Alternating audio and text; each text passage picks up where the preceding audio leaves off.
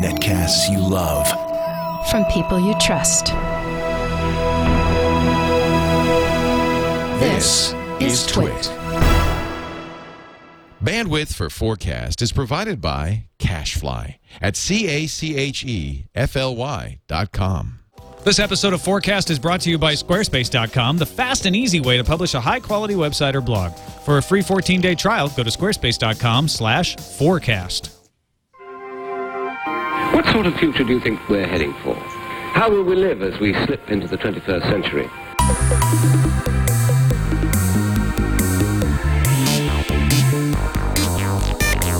Welcome to FourCast, episode 71. I'm Tom Merritt. And I'm Scott Johnson. And this is the show where we get together with a couple of smart folks every week and talk about the future. Uh, Scott, are you excited? I am excited, Tom. It feels like yesterday that we just did a show, and I'm excited to do it again one day later. Uh, that's because that's you sleep true. from Tuesday Yeah. through Sunday.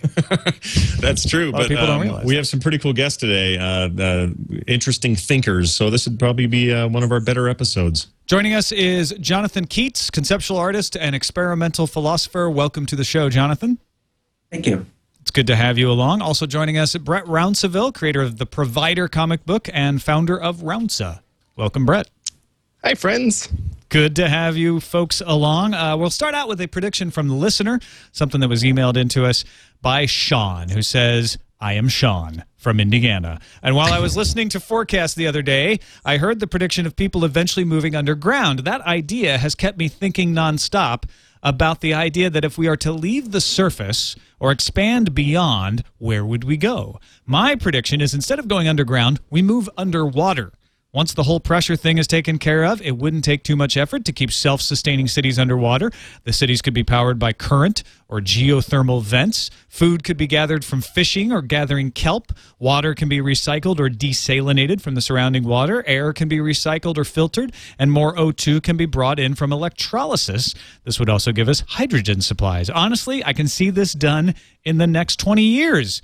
Additional benefits of this are that if there are issues with our atmosphere or electromagnetic field, being underwater would be safer than being on the surface, and there is plenty of room for expansion, which would lead to exploration of our world's final frontier. We would just have to watch out for giant squids, mega sharks, crab people, and large golden spheres. And I hadn't considered the large golden spheres. The one problem, and he brought it up early in his email, and that's overcoming that quote unquote pressure thing. Um, that's the hard part. If we can figure out a way to do that, then yes, I'm all for expanding into the sea. That seems like a lot of open space we can deal with. Uh, we can suspend a lot of what we do sort of in uh, the water so it's not trapped down and connected to tectonic plates and things so we can kind of avoid certain kinds of disasters. But that pressure thing, Tom, it's a doozy. It's a lot of pressure. But if we could overcome it, uh, Jonathon, would you would you risk the giant squids and mega sharks uh, to for humanity to move underwater? I think that it might be interesting to move underground underwater. And that way you might be able to protect yourself from the pressure and have the best of both worlds. So you is that is that true? Would we not experience the pressure if we were under the ground, like in in sub oceanic caves? Well, it would depend on whether you were able to seal those caves off effectively Oh, okay. And um, uh, basically counteract the pressure. I mean, essentially have a buried submarine underneath the ocean. Gotcha. So you, you'd be pumping in your own equalization, so to speak. So to speak, yes. Yeah. So so turn the Earth into one giant submarine. Exactly. Yeah. Brett, Sign me up. Brett, uh, would you paint the world yellow in that case? Would I, would I paint the entire underground submarine yellow? Well, Paint the Earth yellow. The Earth is now a submarine. Would I paint it yellow? Uh, no, no, that sounds like way too much work. I'm a big pragmatist. The less work, the better. Which is why uh, going underwater seems like an extra step, doesn't it? I mean, if you're already digging a big hole, uh, you don't have to build a bubble around it at that point, right? Yeah, yeah, but you've got nowhere else to go is the problem. So if we have completely depleted our resources up here and we can't figure out a way to poll- uh, pollinate, to uh, colonize other planets in an easy and efficient way, then we are kind of stuck. So our only way is to go down. Is it then too much work? No, no, no. That's what I'm saying. I think if you're going to go down anyway, then why not go down into the earth where uh, you're, the act of digging is creating your living space as opposed to having to solve that pressure problem with some massive structure that we don't even know how to build. Then there's the chud, though. It's a plumbing problem, though, and that's avoided if you're underwater. That's true. That's true. But yeah, chud, Well, right? Tom, or we've we talked could just call chud up before. Harry Clark. Chud's Clark. trouble. we could call out Harry Clark plumber if we did have any uh, plumbing problems. But that's a pre-show joke that no one who gets the podcast is going to understand. Exactly. Um, but what, what are you going to say about Chud, Scott? Uh, just that we have to always be careful of the chud. Uh, we don't want to anger them. We don't want their king after us. Uh, beware of the chud. That's all I'm saying. I'm not even saying they're real. You didn't hear it from me. We got to be careful if we're digging around down there. All right, folks, if you would like to have your predictions tortured and turned into something like this, send them along. Email fourcastpodcast at gmail.com or post them up at the website forecastpodcast.com. Let's move into our short term predictions, and we'll alternate between the guests as we usually do. Uh, with short term predictions, these are things we, we just sort of loosely define it as things you'll think will happen sooner rather than later. Uh, and Brett, we'll start with you. What is your short term prediction for today? Yeah, I was actually just at the gas pump yesterday, spending uh, $55 to fill up my very, very small car. And um, I was going through the process, which I do weekly, of trying to decide whether or not I'm going to turn my Datsun 280Z into an electric car. And uh, simultaneously, no less, booking a flight to Seattle. At which point I realized that the airlines are completely screwed. They have reached this point of inelasticity in their business model. Uh, they aren't turning into electric jets. They can't dump any of these people. So I'm pretty sure that the airlines very soon are going to become uh, some sort of luxury event. Like uh, they're going to price everyone that actually needs to travel out of the market. Just because of fuel costs more, more than anything, it sounds like. Yeah. Yeah, absolutely. I mean, well, there's this thing. Airlines actually play kind of a stock market game with fuel as it is. So most of them buy their fuel months, and uh, I believe Southwest even buys it years in advance. So uh, it won't hit super soon, but eventually they're going to hit these fuel prices that we're dealing with now. And there's no way that they can make money unless they start maybe enlarging the first class sections, charging higher prices. We're already seeing like all these baggage costs, and uh, now they're charging for food on the airlines and everything. And I think that's only going to get worse to the point that it's not useful for the average business traveler to actually fly anywhere. So what is so that'll push us because obviously people still need to travel. They still have to conduct a business and connect and so on. What what does this push us toward? Alternative fuels? Does it push us toward alternative transportation models, high speed rail, that kind of thing? Yeah, I think it will definitely, in in the longer term, lead to alternative models and or alternative uh, transportation sources and or actual alternative airplane models. There, there something is broken with the idea of jet fuel. Otherwise, uh, otherwise, without that fuel, there wouldn't be near the problems that I think we're going to head towards quickly. Does that John- make sense? Yeah, de- definitely. Uh, Jonathon, uh, what what do you think? Are, are we gonna we're gonna lose the airlines, or the, and if we did, what what would our transportation options look like?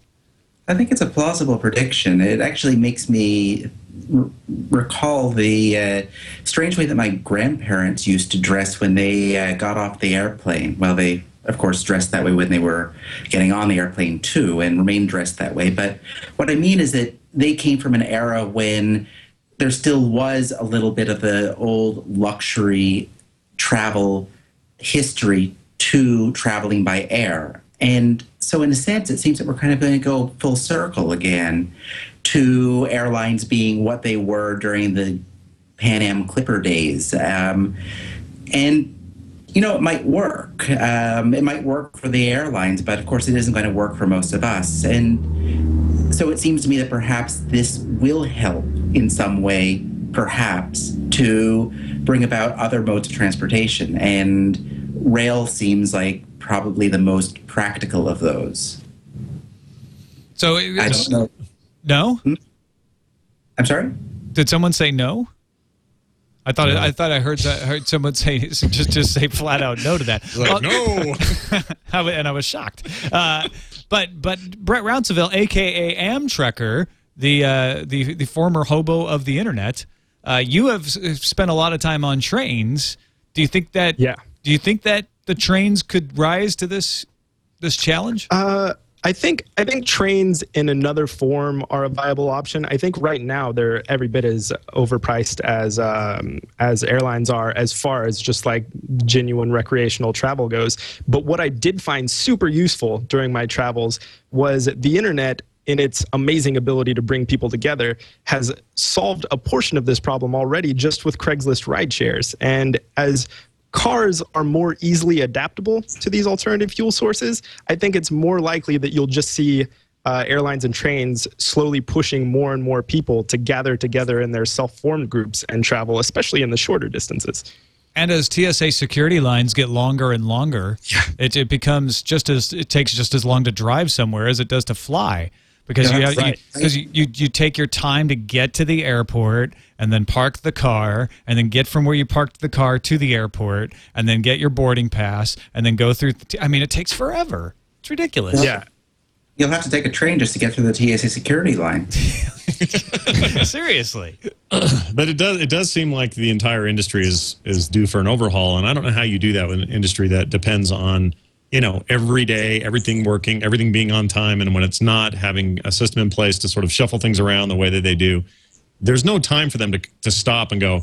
All right, we're taking a couple of months off. We're going to figure this thing out. We're going to have better fuel. We're going to build better planes. We're going to be more efficient about this or that. It seems like the kind of business that is sort of damned if you do and damned if you don't. The, the pricing is going to have to go up because fuel costs go up, and that's a real time sort of fluid thing that's affecting their market and their business, and they can't do anything about it. So you either you either really do force a a period of time where you actually, I don't know, trickle flights down to to some of the you know the the, the ones that have to happen every day or something, and you start figuring out ways to make your industry better, to move it into a new uh, into a new era, something. I don't know what Well, those answers are, but it seems like we're poised for that. That could happen naturally if it becomes enough of a luxury. Then you're talking about so few people who will be taking airplanes that it will trickle down to almost nothing, and then it will have to restructure. So it may correct itself in that respect.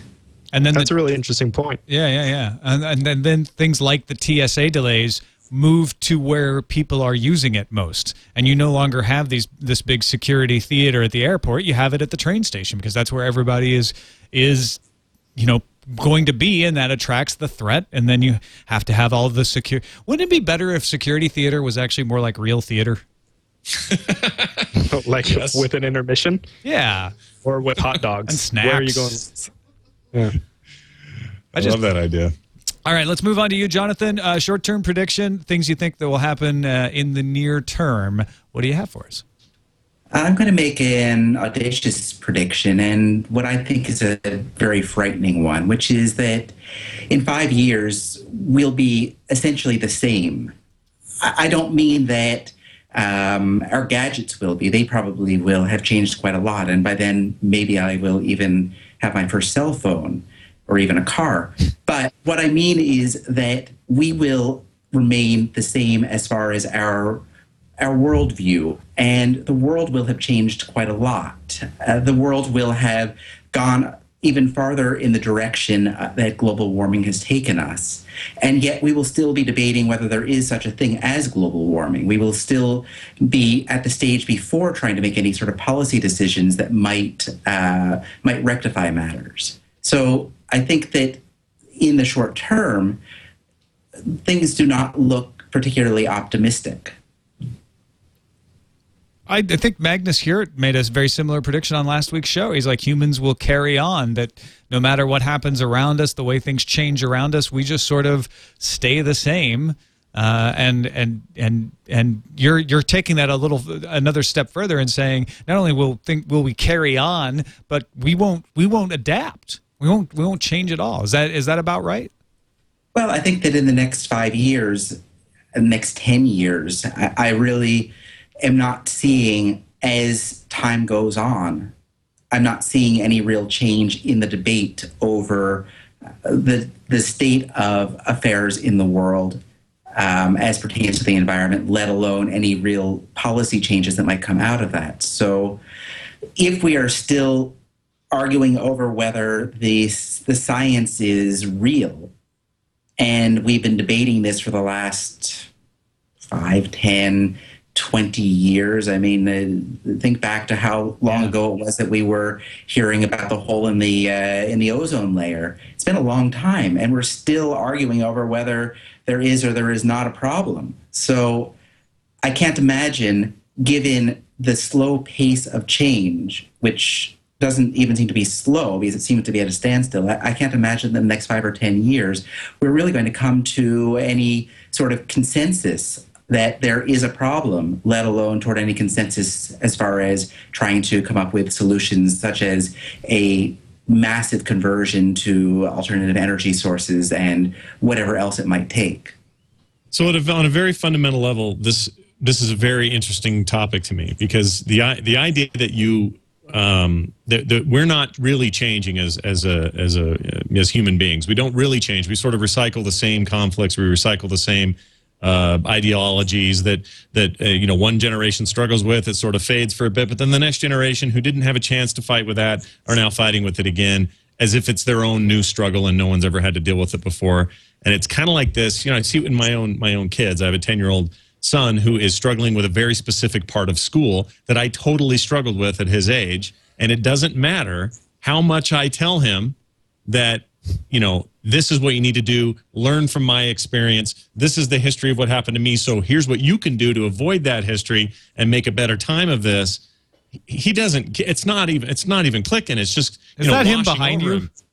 what? Is he? i don't know. He might have been. Uh, but but you know what i'm saying? It's like you you you try to you try to pass this stuff on. And the problem is we as human beings we find our independence we want to think for ourselves. The old people didn't know any better than we do. We're young we're you know we've got our stuff going on and we're going to figure this stuff out on our own and, and we're going to solve the world's problems. And then that next generation does the same thing and then they do the same thing. There's no way for us to, to truly give our history to an upcoming generation say all right here are all the mistakes you don't want to make. They're still going to have wars they're still going to fight about these issues and they're going to still be talking about the ozone layer in another 100 years. Um, so I, I, I kind of agree with you and I, it's unfortunate. It just feels like as fast as technology moves it'd be nice if we could come up with a technology that would really put the lessons of our forefathers into the heads of, of current day people so that they could sort of avoid some of these pratfalls.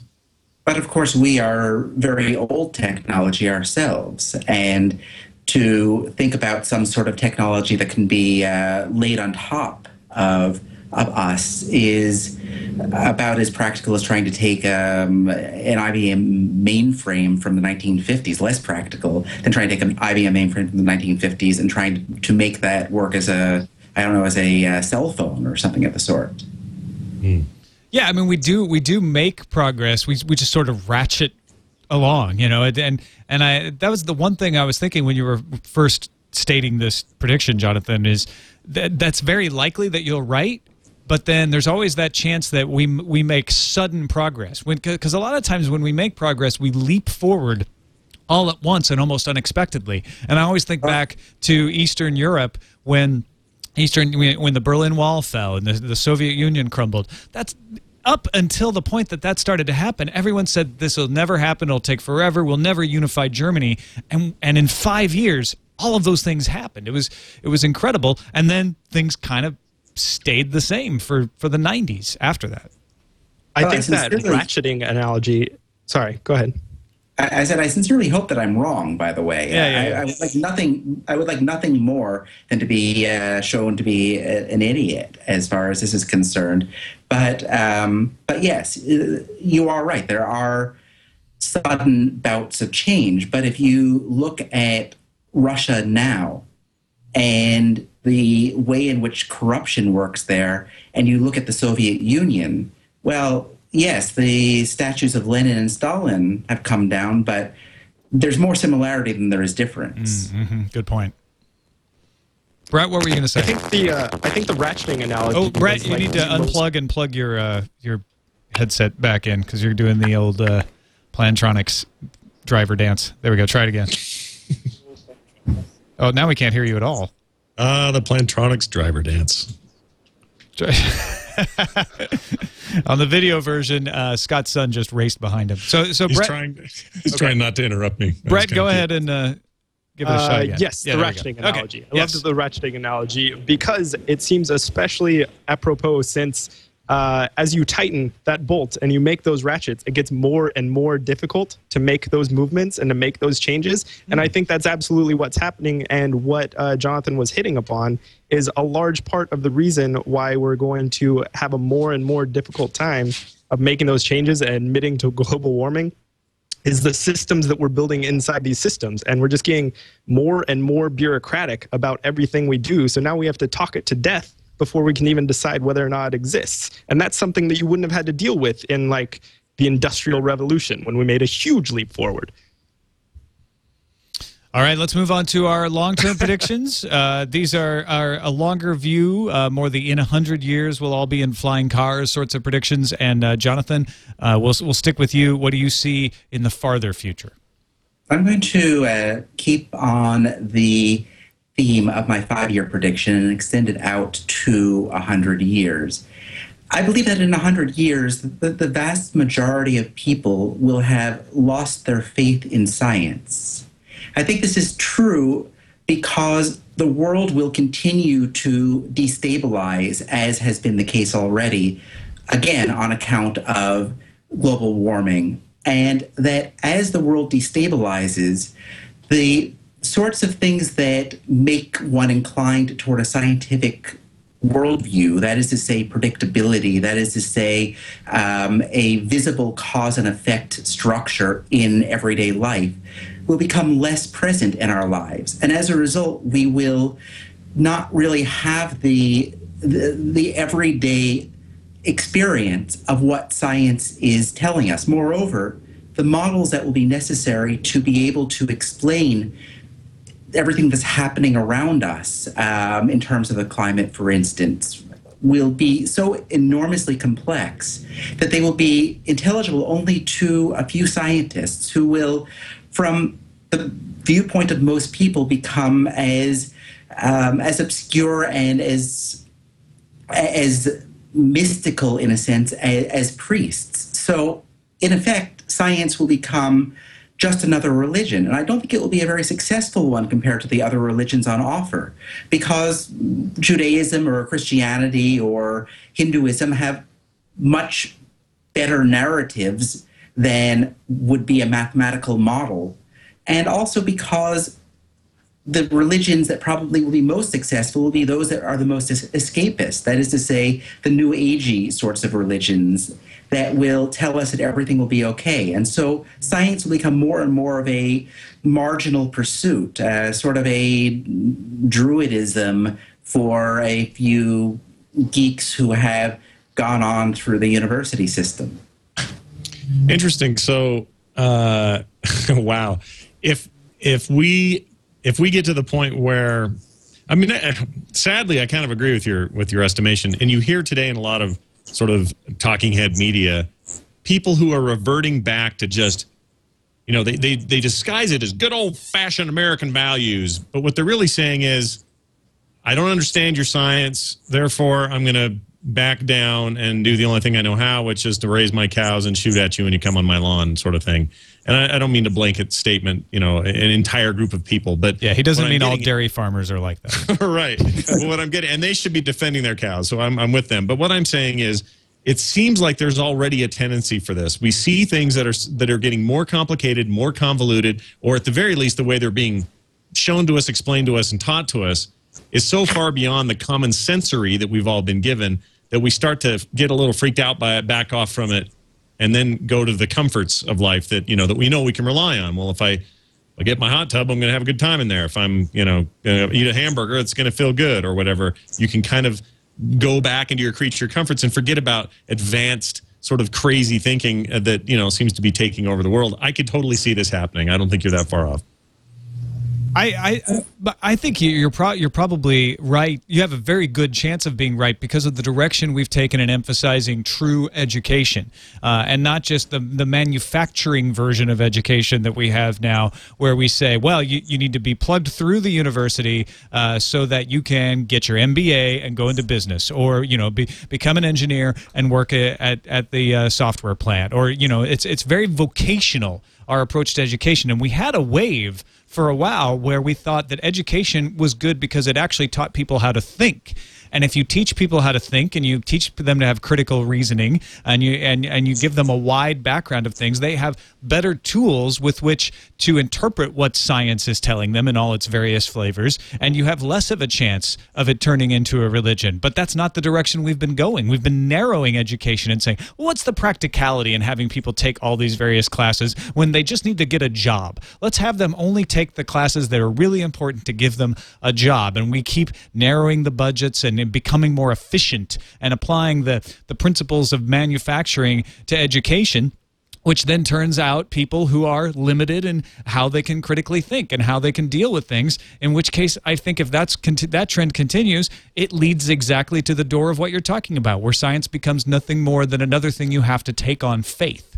If, if I'm interpreting you correctly, I think that's part of it, and and certainly part of the problem comes out of science not because of the state of the of the world because of the environment, but because of the very way in which science accumulates knowledge and theory is based on experimentation or observation, and this sort of bootstraps to a higher and higher level of the amount of knowledge that is necessary to be able to really make sense of anything. Mean, uh, quantum mechanics is quite a bit more difficult, or general relativity is quite a bit more difficult to grapple with in Newtonian mechanics, and that this is continuing to become more and more. Um, more and more the case that, that string theory is even more obscure.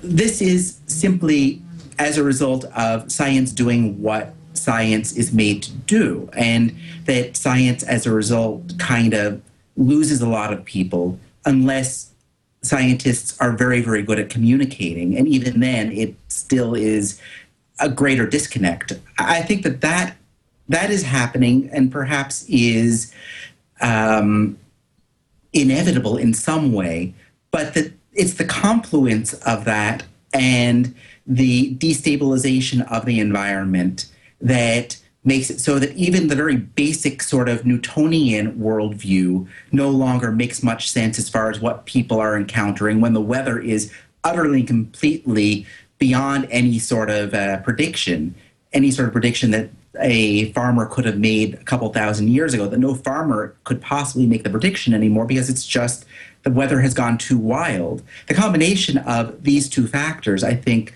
puts it over the edge, puts it into a whole new category from the category we, we have right now, which is a university system that tends to value vocational uh, education together with the fact that science requires a level of mathematical aptitude that is simply beyond the interest level, if not the reach of most people.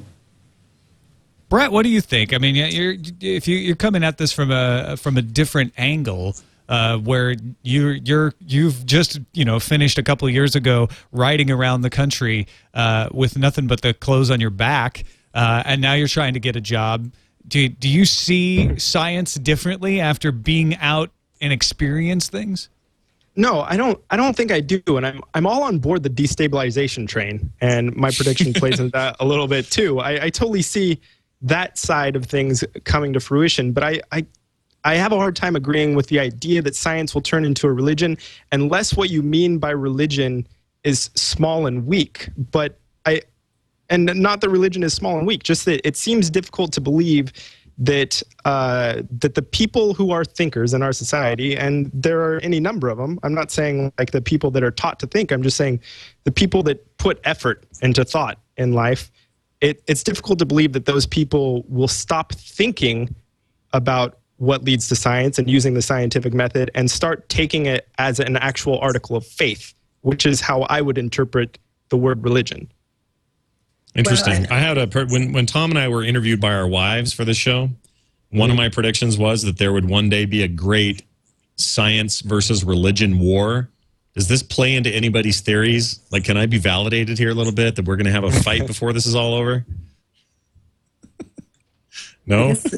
I guess that I, I'm, I'm sort of seeing it as from from the point of view of those who are engaged in science. A hundred years from now, these people will still be engaged in science, and the science will be probably more interesting than it is now for the sheer complexity of it, for the uh, sheer amount of material that scientists will have to work with, but that those who are scientists and those who are not, that that gap will grow and will perhaps become so unbridgeable that those who are not scientists will look upon scientists as a sort of priestly class and on will look upon science as just another one of many religions and not the most desirable one. And that that will be the case first of all because in order to be able to do science at all will require so much work that most people will not even be able to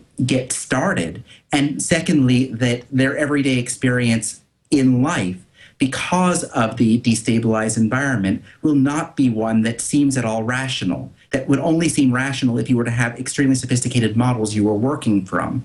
And so as a result, what happens from day to day in terms of the weather will have the quality of a miracle. And so any religion will be as good as any other, except that those religions that make for a simpler way of looking at the universe and for perhaps a more comforting way of looking at the universe will be those that will simply have the best marketing, that will have the uh, the best ability to capture the imagination of the most people. We, we, we shouldn't forget here that uh, science is is actually not a monolith. It- you know, there are various kinds of science uh, and various kinds of scientists, uh, and and getting them to agree across disciplines with each other is is probably a barrier to science as a whole becoming this. But I could easily see certain individuals in certain positions of responsibility deciding to take advantage uh, of what Jonathon's talking about. It's an interesting thought. Brett, let's move over to your uh, long term prediction because you said it, it sort of relates to this, uh, at least in the destabilization sense. What do you got for us? Right. I, I definitely don't have a whole lot of faith in uh, in the world floating along free and clear. I I think Americans in general, and maybe even our state governments and our federal governments in particular, have already proven that the American people as a whole should not be allowed to touch money. Uh, we have no fiscal control over what we're dealt or what we spend our monies on as it is, and um, sooner or later everyone is just going to start going bankrupt. And I don't mean everyone is in people, I mean like whole countries are going to go bankrupt. And if you draw parallels to companies that go bankrupt, it's really easy for um, a company that maybe has something cool to offer to get bought up. But there's just as many of those companies that uh, just disappear forever, never see or hear from them again. But that can't happen with the government because there's still people there. There's still resources, even if those only, even if the only resources available are those people. So someone's always going to pick up the pieces. Bottom line, I see us being much closer to a global economy and a global dollar in 100 years than now. That's a really uh, bold but not uncommon prediction. Uh, that usually the objection to it is is getting everyone to agree on a common currency would be unthinkable. But then that was unthinkable in Europe. Uh, you know, probably in the in the late 1800s, I'm guessing. You know, the idea that Germany and France could agree to use the same currency it will never happen, and of course it has. So uh, it's it's it's it's uh, hard to uh, conceive of the United States giving up the dollar. Uh, but it's not hard to conceive of the United States going into bankruptcy, especially right now when we're you know a couple weeks away from the government shutting down. And I, I think you kind of painted a rough picture of how that if everybody goes bankrupt, then you you almost have to go to some sort of common way of of accounting. At least it's, Right, it's I- possible. Yeah, I don't think it's going to be an issue of talking people into using the same dollar. I think it's going to be more an issue of China saying, all right, well, I guess you're ours now. So here, use a yen. Yeah, I, I just a, a note of local interest. Um, our local legislature, our state legislature here in Utah, has decided in their infinite wisdom to push a bill or try to push a bill through that would put us back uh, to the gold standard here in this state. So I could buy, trade, and sell goods using gold. Um, presumably from the, the tooth, I have some gold in because that's really the only gold I have. But the you, state of Utah doesn't issue currency, does it? How can they? No, it what what would the gold standard be on? Uh, it would be they they the way they've been, and this is why everyone thinks it's a little crazy. The way they've been talking about it is you would literally be using gold, whether you melted it down from something, or you had bullion in some other form, or you got it issued to you via the state in this in some sort of emergency or whatever. That that's how you would get the gold. and it's and it's as it's it sounds. But I could do that. It- I could do that right now. I, I don't know. So is Utah not going to uh, honor the the federal dollar anymore? I'm Well, sorry. It's just weird. Well, that's some of the talk, but here's the, here's the thing, and they are weird. They're they just we just have we now have a state gun, so they're weird. But here's what I that. here's what I want to say about this whole gold thing. If if you their idea is this that you could go to McDonald's and buy your Happy Meal, Tom, which I know you love the Happy Meal. That you could go there With the and get nuggets. a Happy Meal with a gold coin that you melted down from like jewelry or whatever. That that should be a ma- statewide mandated acceptable Oh, okay. form of currency. I payment. see. They, they would they would force businesses to accept it as currency. Right, and the point, and the reason I'm bringing this up at all, because it's a little bit unrelated on on the whole, but the reason I brought it up is I heard somebody quoted on on the on Capitol Hill saying that they they felt like this was the way of unifying currency across the nation at some point. Though at some point we would all agree that oh yes, we're back to gold. Gold is the way to do it. It's the only thing with any real value in this world, and this is what we should use. And everyone's writing him off as crazy, but you know, it's that kind of thing, right? It's it's it would it would take a nation like ours to go, well, the dollar's not worth anything, and we're really ticked at China for basically owning us. So what are we going to do?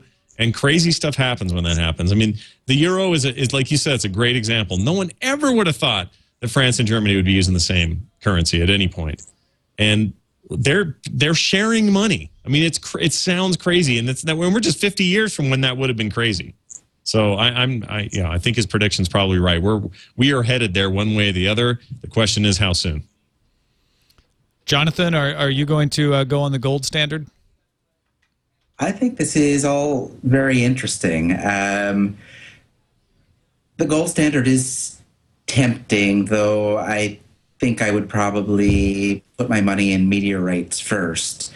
Um, I think the idea of this sort of bankruptcy is completely plausible, but I wonder whether there might be another eventuality, which could potentially be a sort of a new colonialism in the form of uh, leveraged buyouts of countries by other countries, taking taking this uh, idea of bankruptcy of countries going bankrupt and looking at how companies going bankrupt tend to get bought up, stripped, and tend to get uh, repurposed. Well, that sounds a lot like colonialism in a way, and this could happen in a sort of for lack of a better term, a sort of postmodern economic way in the future, were bankrupt countries somehow to be on a, some sort of a trading system that they could be bought up, broken up, repurposed. This is horrific, but I don't know that it's so implausible. What would layoffs look like? Because usually that's part of. But when you buy out a bankrupt company, that you then go in and fire a bunch of people. Which is Well, I, I think that we're back to the whole uh, living underwater idea that we started with. well, that would be our or it new. would That be would more like go ahead, Brett. all right. So basically, someone would buy California and say, "We don't need anything north of San Francisco, right?" just you guys, you guys can just. Why don't you go hang out with Nevada? We're going to spin that off and send. Uh, you know, we really got to let twenty percent of you go, so we're sending you to the caves. It's the new Australia. All right, let's take a, uh quick break and thank our sponsor, Squarespace, without which we wouldn't be able to do this show. This episode, of course, brought to you by Squarespace, the fast and easy way to start a high quality website or blog. You want to start, you know, I'm for the gold standard in utah.squarespace.com. You can do it right now with a 14 day free trial. Go to squarespace.com slash fourcast, F O U R C A S T. You can start any website you want. And the key is not only will it be beautiful because you can just pick from one of their templates, but you can get in and customize it and make the entire thing look gold. Or if you're advocating moving underwater into caves, you could make it look like an underwater cave. You just tweak the color templates, you put in some pictures. You, you can even get in there and customize the CSS if you want, but it's easy enough that you don't necessarily have to. You can still make it look really good. Uh, you can take your old blog if you've already got one and import it, Typepad or WordPress blog or movable type. Why not try it out? Today. Squarespace.com slash fourcast. You don't need a credit card. You just need an idea. That's the harder part, but it's nice to know that you don't have to type in that credit card number. Squarespace.com. We thank them for their support of FourCast. Try it out now, free, 14 days. You've, you've got to have an idea by this point in the show of something you would like to do a website around. Squarespace.com slash fourcast is the place to try it out. Give it a shot. 14 day free trial. What's to lose? All right, Brett, let's uh, stick with you as we move into the crazy ass predictions. Uh, this is just, you know, time frame doesn't matter, topic doesn't matter. It's just the one that you think is the, the farthest out there. What do you got? I'm really excited about this one, and I wish I would be alive to see it.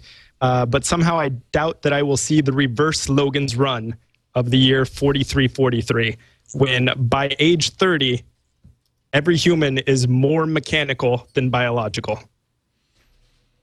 So when you say reverse Logan's run, or do like so everyone is born naturally. Yeah. it happens. And if you A- a don't mommy- get- a mommy likes a daddy, Uh-huh. and then uh, they make a baby, and nine months later, you pop out a beautiful biological baby boy. But by the time they reach age thirty, they're going to be more machine than man. or they're a runner. They're trying to preserve their Right. biology. Is that Right. It's- yes. it's what- good to a run, bio. Tom. They call It's them a to run. bio, and they have to live out in the forest, and they're hunting. Wow. A sport. I love it. Oh, there's hunted. Okay, now this is getting interesting. Um, yeah, I love Logan Run. Run. I've learned from that movie uh, uh, more times than I can count. It is good to run. Um, I would ask you this. So, what then would why? So you say the mommy and daddy. How old are they? How old are mom and dad? Uh, well, they would have to have the right biological components left over, so they're probably still in their twenties. Uh, no, actually, what I'm what I'm really trying to say is is I honestly believe that there will be enough room for improvements, mechanical improvements to human beings in the in the far future that it would be silly not to opt into them. Although I still believe that they will be born without them. So, for example, I am one of those fascinating people with glaucoma and would love new eyeballs that uh, that can see farther, see clearer, see better. There's no reason why if someone came to me tomorrow, I would not say, "Sign me up."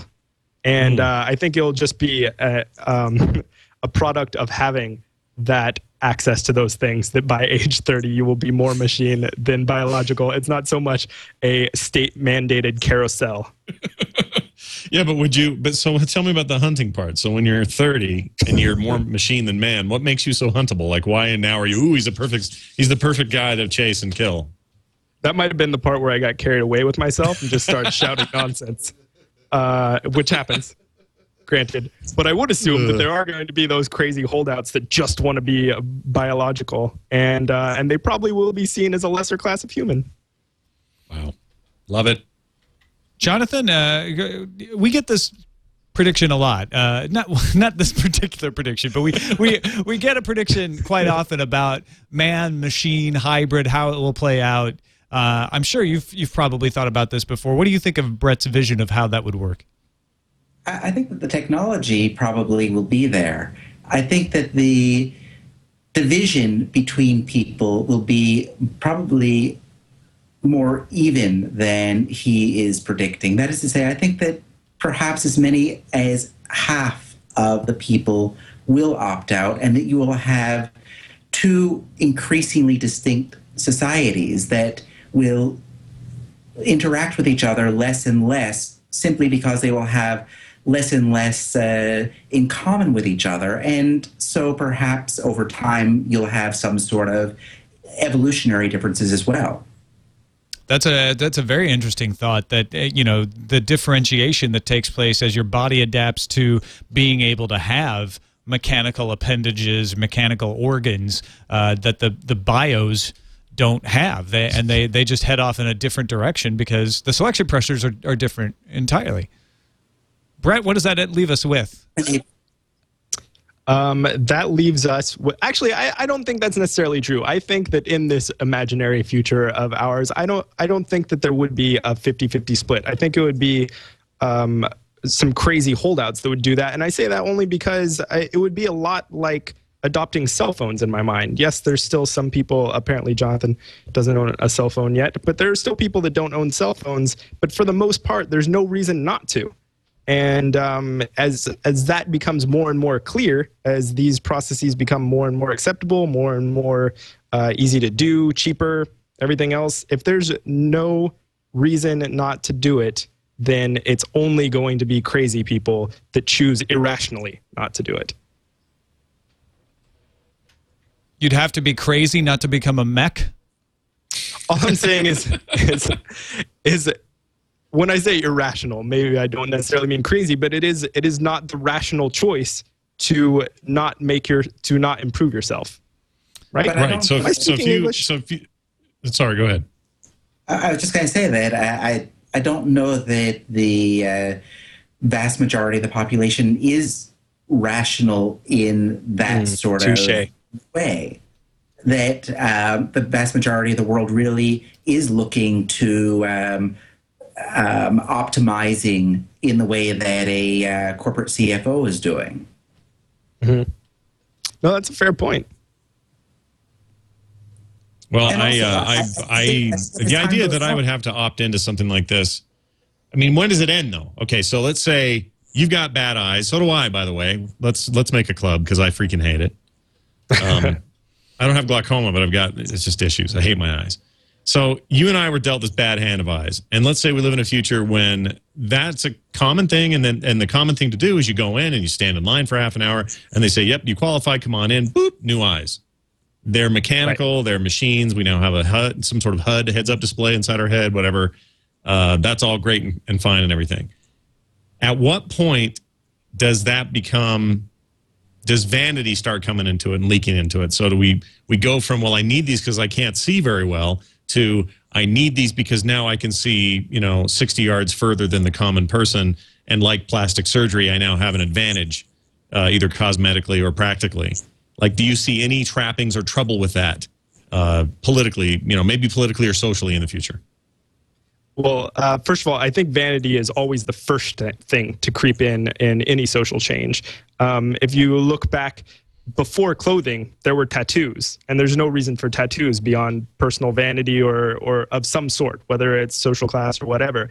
And the same thing holds true with now. the The closest uh, analog to replacing your eyes is plastic surgery, breast enlargement, and that's all vanity right now. So I think vanity will be there way before any usefulness will be there. Um, but I don't think that that will have any large social or political ramifications. I think that that's just the fact of human nature. All right, let's move over to you, Jonathon, for your uh, crazy prediction. Uh, the the craziest thing you've got in in your prediction suitcase, if I can Uh, I- coin a poor metaphor. Very briefly, I was just going to say that I, I think that also maybe it would not be irrational for someone to opt out in that we don't really know the future in spite of the fact that we are predicting it here. And there would be at points in the future a greater advantage to uh, being purely biological. If, if indeed there is a divide that takes place in terms of two different societies, as infrastructure falls away, as it could well do in the future, those who are not dependent on all of these enhancements might be at an, an, at an advantage. So I don't know that it's such a clear cut uh, decision as we made it out to be. Yeah. That said, and keeping on the theme of evolution, I'd like to give my, uh, I guess, my most confident and my most optimistic prediction, which is somewhere in the 100,000 to million year range, which is that we will be extinct and bacteria will be predominant. And I think this is a good thing. Well, certainly not a bad one. I, I think that the idea that we're somehow special and should uh, somehow be the ones in charge, I, I don't, I don't think that really there's any uh, right or wrong to it. And I suspect that bacteria will end up doing a lot of the things that we do in terms that are superior to the way in which we do them according to our own metrics. If you look at single cell organisms, you look at slime molds, which are not bacteria, of course, but if you look at, at slime molds in terms of their ability to use quorum sensing, which bacteria also have, and you look at the fact that that, that slime molds are able to model, for example, the highway system in England as efficiently as humans can using good computers, you recognize just how incredibly intelligent bacteria can be and how intelligent potentially they could be as that network expands. In other words, it seems to me plausible that bacteria will not have an internet, that they will, in fact, be the internet, that they will not have Facebook, that they will, in fact, be Facebook, and that this will afford them enormous advantages in terms of understanding the world in which they live, the world after us. And not only that, but also you think about things such as uh, data transfer. Well, they have gene transfer and they have none of the IP problems that we do. So you think about all the things that seem to give us our our knowledge, that seem to, to give us everything that we think of as being uniquely and specifically human. It seems to me that bacteria are actually going to do a lot better job of it and just give them those hundreds of thousands or millions of years and the world will be a very interesting place for it. So how about this idea? How about I love this kind of stuff because this is what this is what this prediction's about. It's about you know thinking way out, way way outside the box. What if we could figure out now a way to harness the power of bacteria, the stuff in the water, the stuff in the air, the stuff that's clinging to everything, the stuff in our colon, I don't care where we get it. And we figure out a way to run the next generation like information network on that. And, and, and I, I sound like I'm being goofy, but I'm not. The idea of harnessing this interconnected uh, web of biological goo that's everywhere that we don't see it all the time, but it's everywhere. Why couldn't we harness that and turn that into, you know, internet 3.0 and and literally have it be a way of moving information around. Is that even I mean, am I even talking in the same realm of of like even is there any possible way that could ever happen in anyone's mind? am I crazy? I think it's very interesting. It, it may be an intermediary stage uh, to what I am predicting. If you think about it, we are our microbiome more than we are human. If you, if you just take the cell count, um, the uh, microbial population within us is greater by a factor of a, a hundred or something of the sort to um, to that of human cells. So our identity is already uh, predominantly, by sheer uh, democratic terms, is predominantly microbial. So potentially if we simply forego the uh, the animal cells and we allow the microbial side to become ourselves in the future and we allow for all the quorum sensing and other networking possibilities of bacteria, it doesn't seem that while we will go extinct in the animal sense, it doesn't seem that we necessarily need to go extinct in the sense of our microbiomes going. And as a result, we could as we, we could continue to persist within this system, interacting with each other in some sort of way of quorums within quorums. Um, and this could be a, a much more interesting future than anything that Facebook has to offer. Which is why I'm investing in microbe space. okay, now I'm being uh, goofy, but no, that that is a, that that is a uh, an interesting and an elegant transformation where we, as information, just pass on into the network that you're talking about, whereas our our support structure might become extinct. Uh, but but somehow our, our, our, informational culture is is ported, so to speak. That's fascinating. All right, shall we uh, move on to the four questions then, Scott? I think we should. Four questions is where we ask you, our guests, four questions, rapid fire style. You are not allowed to think too hard about these things. Just kind of say what's in your gut, and we'll take it from there. I'm going to ask questions of Jonathon. John, no, I, yeah, I am, aren't I? Yes, Jonathon, are you sitting comfortably? We like to ask our guests. Yes. All right, here goes. First question. When we take our first elevator to space, will we still have buttons to tell us where we want to get off? We will not have buttons to tell us where we get off because there will probably be an escalator to space before there will be an elevator. Nice. I'm all for this. Uh, let's see. Just watch your feet. When the right. When the technology becomes available, would you prefer to know or not to know what disease will eventually take you? I would prefer when the technology com- becomes available to know all the diseases that will not take me so that in fact I live a very happy life. Ah, so you want to know which ones won't instead of the one that will. As many as possible, yes.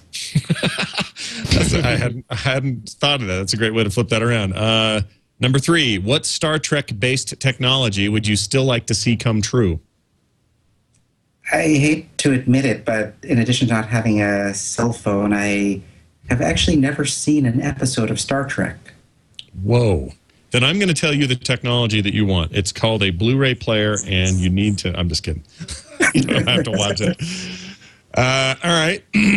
Last question: Will the day come where our plants, in order to survive, survive, will graduate from the need for humans to talk to them, to us as humans providing hardcore plant pornography for them to view?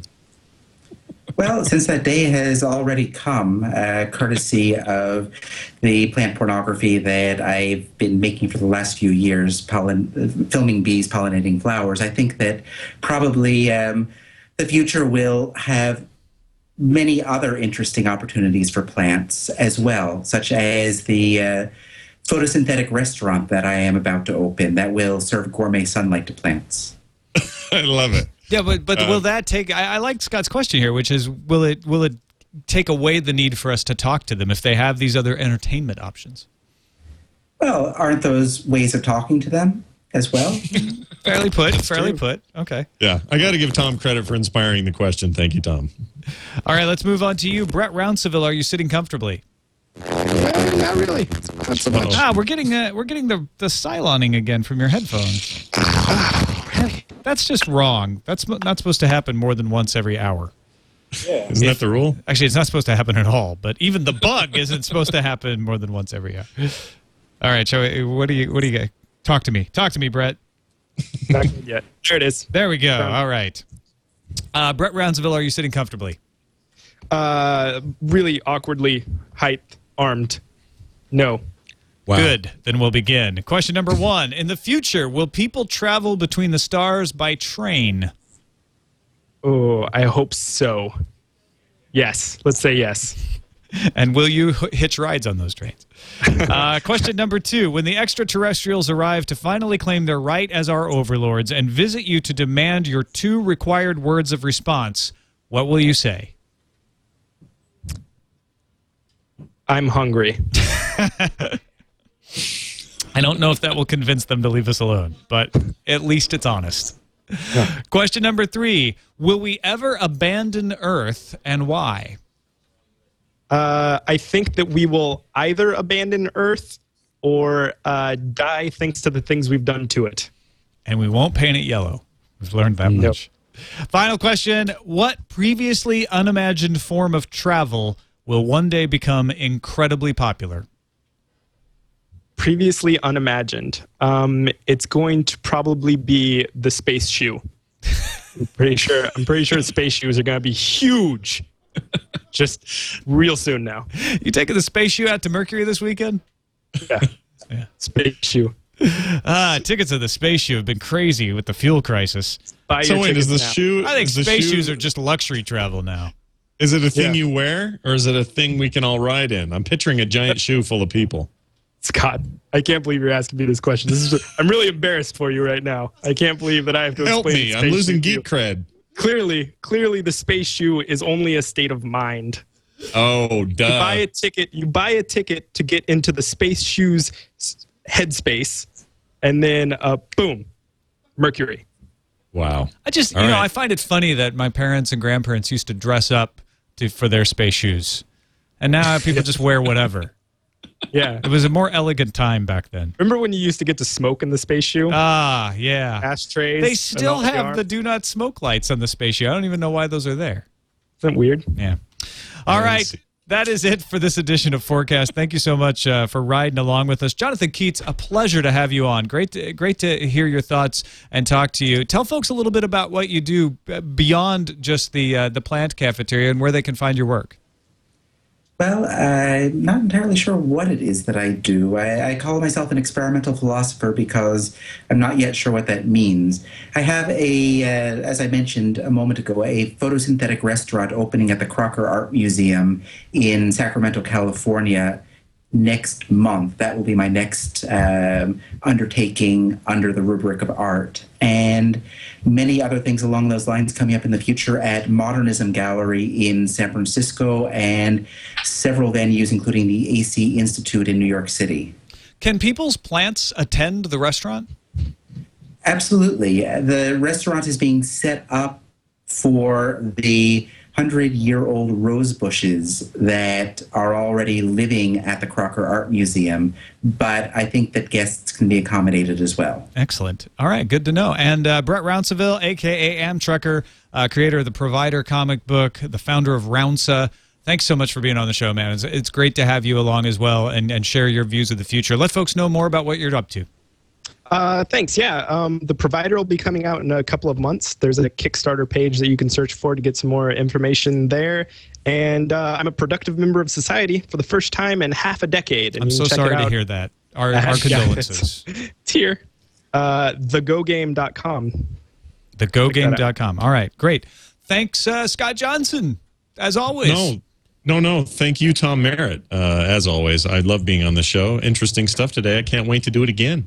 And uh, any any other uh, stuff you want to let uh, people know about Nerdtacular or anything like that? Oh, sure. Let's tell people about Nerdtacular. Nerdtacular.com. They can get their tickets now. Tom's going to be there. Veronica's going to be there. Eileen Rivera's going to be there. A whole bunch of Frog Panther people are going to be there. I'll be there, of course. Uh, it's here in Salt Lake City, June 17th, 2011. A full day of uh, sort of community driven hanging out and panels. And we got people from EA and Disney Interactive and all kinds of stuff happening. Uh, they can learn more at nerdtacular.com. And if they really want to find out what's happening minute to minute, they can follow me on Twitter, twitter.com slash extra life. And with that, uh, we wish you adieu. Don't forget that you can email us, fourcastpodcast at gmail.com. Find our blog, fourcastpodcast.com. We'll see you next time. Bye. Wait.